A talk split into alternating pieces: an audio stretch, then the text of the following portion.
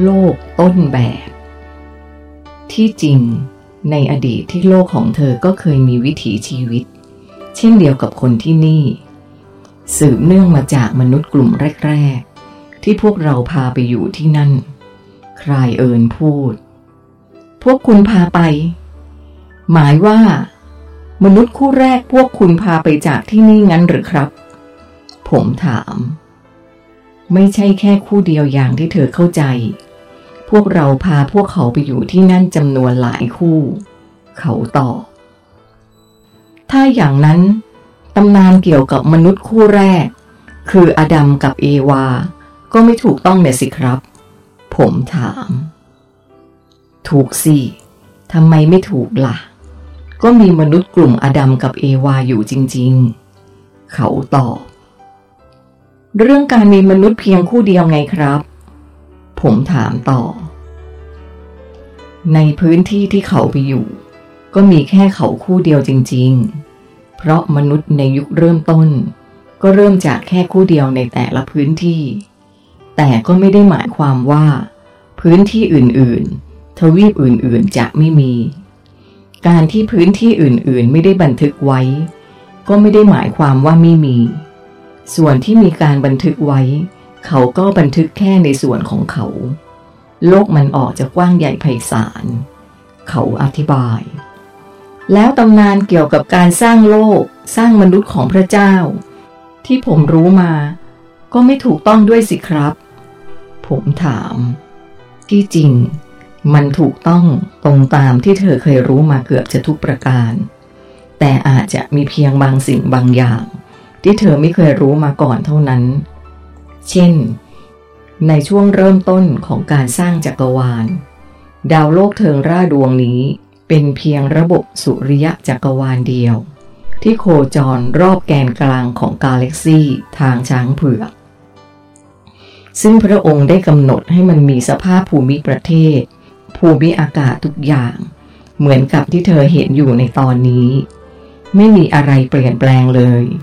โลกนี้จึงมีอีกชื่อหนึ่งว่า โลกต้นแบบ ถึงแม้ว่า จะมีโลกที่สมบูรณ์แบบดำรงอยู่ที่ตำแหน่งแกนกลางของกาแล็กซีทางช้างเผือกแล้ว แต่มันก็ยังมีลักษณะการหมุนที่ไม่สมดุลอยู่ดี ภายหลังพระองค์จึงทรงสร้างระบบสุริยะจักรวาลที่เหมือนกัน ขึ้นมาอีกหนึ่งระบบ และนำไปติดตั้งไว้ที่ตำแหน่งตรงกันข้าม เพื่อถ่วงดุลให้แกนกลางนี้มีความสมมาตร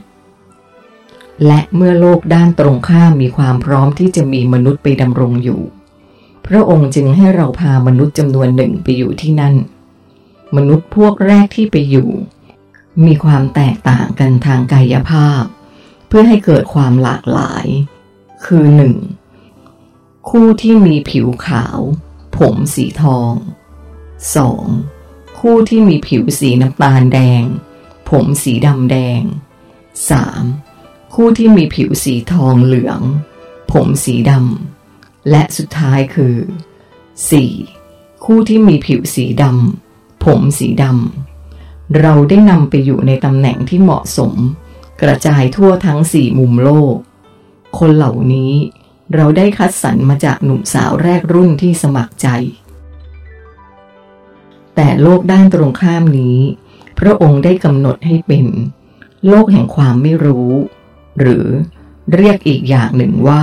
โลกเสมือน ด้วยการกำหนดค่าโครงข่ายสนามแม่เหล็กไฟฟ้าให้ต่ำกว่าดาวโลกเทิงร่ามาก เมื่อมีโครงข่ายสนามแม่เหล็กต่ำผู้คนที่อาศัยอยู่ที่นั่น จึงมีความไม่รู้ หรือลืมทุกสิ่งทุกอย่างที่ตนเองเคยเป็น ลืมว่าแท้จริงแล้ว พวกเขาเคยเป็นใคร ลืมแผนการที่เคยวางร่วมกันมา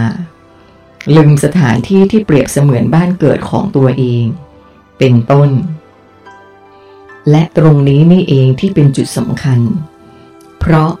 เมื่อพวกเธอลืมทุกอย่างจึงเท่ากับไม่สามารถเข้าถึงองค์ความรู้ แห่งจักรวาลได้อีกต่อไป เท่ากับเธอได้ตัดขาดจากความรู้สากล ไปโดยปริยาย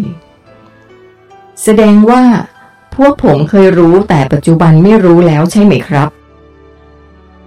ช่วยอธิบายหลักการของมันหน่อยได้ไหมครับว่า กลไกเป็นอย่างไรทำไมถึงเป็นอย่างนั้น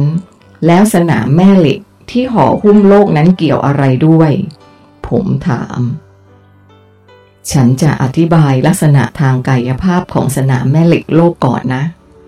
ฉันอยากให้เธอนึกภาพว่า สนามแม่เหล็กโลกนี้ เป็นเหมือนฟองสบู่ขนาดใหญ่ที่ห่อหุ้มดาวโลกไว้ ลักษณะรูปร่างของมัน ก็จะแปรเปลี่ยนอยู่ตลอดเวลา เมื่อเกิดการประทะจากปัจจัยภายนอก โครงข่ายแม่เหล็กโลกนี้ แท้ที่จริงเป็นเหมือนสายใยโครงข่าย ที่จะเชื่อมโยงกระแสจิตของมนุษย์ ที่อาศัยอยู่บนพื้นผิวโลก ให้สามารถสื่อสารกับโครงข่ายสากลได้ ถ้าเรานับเฉพาะมนุษย์ปกติ ที่ไม่ได้มีพลังอำนาจทางจิตที่เข้มข้นเป็นพิเศษ เราสามารถวัดค่าความรู้ความเข้าใจ ในความจริงของมนุษย์ในโลกนั้นๆ ได้จากปริมาณการยกตัวสูงขึ้นของสนามแม่เหล็กโลกนี่แหละ โลกไหน ยิ่งมีค่าความเข้มของสนามแม่เหล็กสูงมาก มนุษย์ที่อาศัยอยู่ในโลกใบนั้น ก็จะยิ่งมีความฉลาดมากขึ้น ที่ผ่านมาตั้งแต่อดีตจนถึงปัจจุบัน ดาวโลกไกอา มีค่าความสูงของสนามแม่เหล็ก เพียงแค่สามในสิบสองส่วนของดาวโลกเทิงร่าเท่านั้น และที่เธอถามว่า แล้วสนามแม่เหล็กโลกนั้น เกี่ยวข้องกันอย่างไรกับความฉลาด ฉันพอจะอธิบายได้ว่า กระแสความคิดของเธอนั้น ต้องการสื่อเพื่อที่จะใช้เดินทางระหว่างที่มันกำลังสาะแสวงหาคำตอบ สนามแม่เหล็กโลกก็คือ สื่อ หรือตัวนำที่จะทำให้กระแสความคิดของเธอเดินทางได้